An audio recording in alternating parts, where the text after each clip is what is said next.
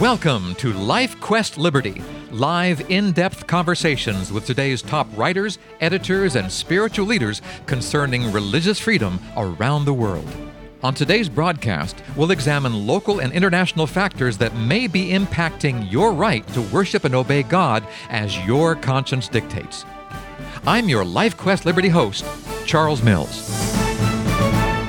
Religious liberty is an ever moving, often shape shifting target. Sometimes issues and opinions need to be revisited in order to update a situation or challenge. On today's program, Lincoln Steed, editor of Liberty Magazine, does just that. Lincoln, what do we need to know? Well, what you need to know is what I think our readers need to know. Yes. I've just finished the editorial, uh, signing off on the copy for our September issue. I called it originally Theoretical Freedoms.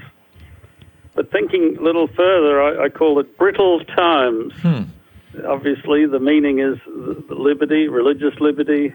Life as we know it has proved to be exceedingly brittle and easily yeah, damaged absolutely. by uh, COVID and other stresses that are emerging simultaneously.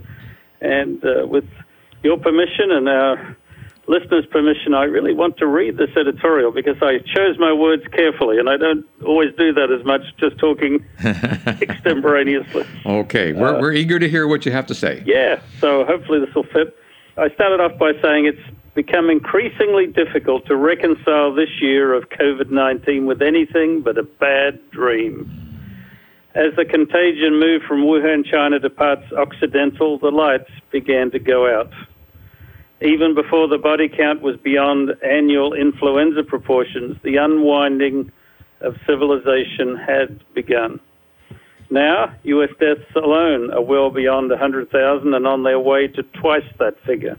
That is a shocking figure and several times beyond the annual influenza death toll, even as it remains unlikely to come anywhere close to the 675,000 US deaths from the 1918 pandemic.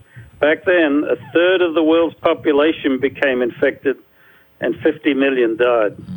It is an easy historical finding that the modern world changed irrevocably after 1918 as influenza worked in tandem with the brutality of a world war. In relatively short order, the world economy collapsed. The old order passed away replaced by dangerous new forces and dislocations with us still. The historical parallels with the past are unnerving to those who pay attention. For me, as no doubt for many others, there remain questions about the ominous lapses and bizarre responses in the roller coaster months of panic. Perhaps the early assurances that masks were unnecessary was a misplaced plan to keep people calm but the continuing lack of general testing for all the population surely means that any figure other than a body count is misleading and that true contagion control is impossible. It seems that we must fend for ourselves and choose healthy behavior. Again to history. A little further back this time, the plague, the Black Death, which ravaged Europe between 1347 and 1351, killed up to a third of the population back then starvation and wars followed as economic activity almost ceased. Fields lay fallow and the social fabric unraveled. Why would we think it any different today if we shut down the world economy? Race relations in the U.S. have been a suppurating wound since the original sin of slavery, gnawed at in a civil war, salted during Reconstruction and legally bandaged after the Civil Rights era, but festering still. And only a knife would see the issues as one dimensional. COVID 19 dislocations have now guaranteed some sort of radical change, but radically different in which direction? That's the question. For a nation not so up on history beyond the Weems school, the COVID shutdown seems to have provided not only introspection, but rejection of the past. Mm. I cannot remember such a tearing down of statues in my lifetime. Only those of the Shah shattered on Tehran streets and Saddam toppled by ropes and tank pull into the ecstatic crowd provide reference. Yes, history is nearly always nasty, and heroes are often created by the victors. But this repudiation of history risks toppling the larger narrative, the larger illusion. I am afraid that the recasting or identifying of the complex heroes of the Republic will end up in a repudiation of the system they ceded to us, the unique set of rules and rights that are recognized in the Constitution, a Constitution aiming high enough to escape the implications of two thirds personhood and the root insistence on property as happiness. In the confusion of COVID, with its emerging social alarms, we are witness to the utter destruction of the separation of powers, the once insistence on individual rights and due process, the idea of government deriving from the people, and most chilling to me, a diminution of true religious freedom and the substitution of what a few years ago in Italy we called fascism, which was careful to make an alliance with the church. On the one hand, there was a strange comfort in the Trump administration's assertions of the importance of religious freedom. On the other, a bizarre claim to Roman Catholic leaders made in August that there never was in history a better friend to the church. I'm old enough to remember the fears that a President Kennedy would lay claim to that role. As it was, he reassured in a speech that he would never allow Pope or prelate to dictate policy or compromise the separation of church and state that had long undergirded the healthy state of religious freedom in a civil government which derived from a Reformation Protestant sensibility. Nothing in the midst of COVID has startled me more than an odd scene out front of the White House, played out on TV using the prop of a smallish crowd of manifestly non-violent protesters at that point. It was surreal to see the sudden use of flashbang grenades, tear gas, and aggressive actions by security forces that included quite direct physical attacks, even on an Australian television crew. The president, accompanied by an attorney general and a uniformed military general, then walked through the pacified area across Lafayette Square and onto St. John's Episcopal Church, where he held up a Bible for a photo op.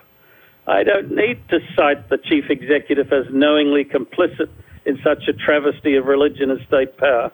I can give him the best of intentions, consistent with his regular statements of support for religious freedom. But there is no escaping the larger dynamic that reveals how late in the day it is for liberal democracy and the values once so clearly espoused by a people and the government they empowered. From the beginning of the COVID panic, it was obvious that ad hoc attempts to cope were actually revealing much about the amnesiac state of our freedom psyche. With little forethought that I can discern, authorities closed down churches as non essential, and just as unthinkingly, parishioners went home to their video games and TV religion. With morality asleep or revealed to be somnolent, it should not surprise anyone at some of the denizens of chaos then discovered on the streets. And with charity chained, it should not surprise anyone how quickly things devolved. It is not very openly shared, but there is an inevitability to continuing infection. It will take many months till the mass of the population has been exposed and either infected or proved resistant, and herd immunity kicks in. And any likely immunization, as with the flu shots, will only slow this process slightly. God bless the medical personnel coping with the crisis and the researchers and pharmaceutical companies searching for answers. Let us hope that, contrary to the end time plagues described so specifically in the biblical book of Revelation that this one leads to true introspection and prayer and the application of those higher values that were once invoked in the American experiment and still reside in the words under glass. Wow. Lincoln Steed there reading an editorial that he has written about to appear in the magazine. Lincoln, one, I can see why you're an editor and you are an excellent writer. Number two, as you were reading this, I got the idea. If you watch a football game, sometimes when things are down, the quarterback will simply throw the ball toward the end zone, hoping that somebody will catch it. It's called a Hail Mary.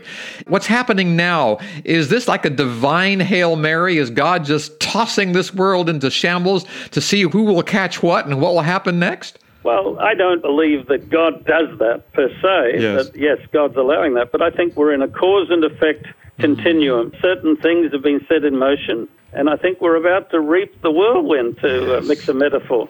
Yes. But at the end of the editorial, I invoke what I did comment on in a previous editorial, where one of my neighbors asked, and others have commented to me, you know, is this one of the plagues of Revelation, the specific plagues? Yeah. And I still don't think so because they are very specific. And what they tend to have in common is the affliction comes upon, and each affliction is described in, in graphic detail, comes upon the world, and it says, Still men repented not. Yeah.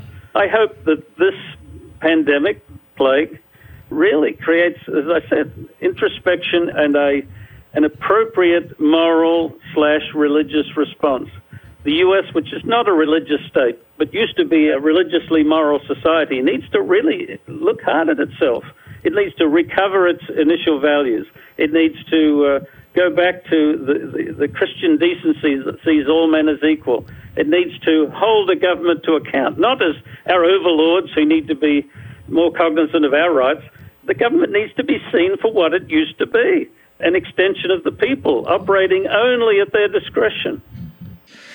Well, as I listened to you read that, I also had a feeling that everything's going to be okay. I'm not sure why that crept up on me. We were we were talking about dire circumstances here, but I got the feeling that God can use even this for his glory if we are open to what God is telling us.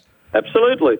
You know, I invoke uh, uh, Revelation, which I think is staring us in the face. Yes. But what I also uh, am reminded of a lot lately is Jonah and his message to Nineveh. Yes. You yes. know, yes. as with Revelation, death and destruction. You know, everything's coming to a horrible end. The the collapse of this great city that uh, one day the merchants will weep over. I think that's clearly an analogy to the type of thing that's established by the United States. But the message to Nineveh was 30 days, wasn't it? And Nineveh will be destroyed. Yeah. They repented, and it was not destroyed. Destroyed. I don't think it's yet too late, at least for a generational delay to the evil day. I think good things can happen. Until next time, this is Charles Mills along with Lincoln Steed inviting you to rest in the freedom of God's love. Goodbye, everyone. If you'd like more information about LifeQuest Liberty, call 443 391 7258 or email us through our website at libertymagazine.org. Join us again next week at this same time as we examine more of the threats and challenges facing your religious freedom. May God keep the flames of liberty burning in your heart today.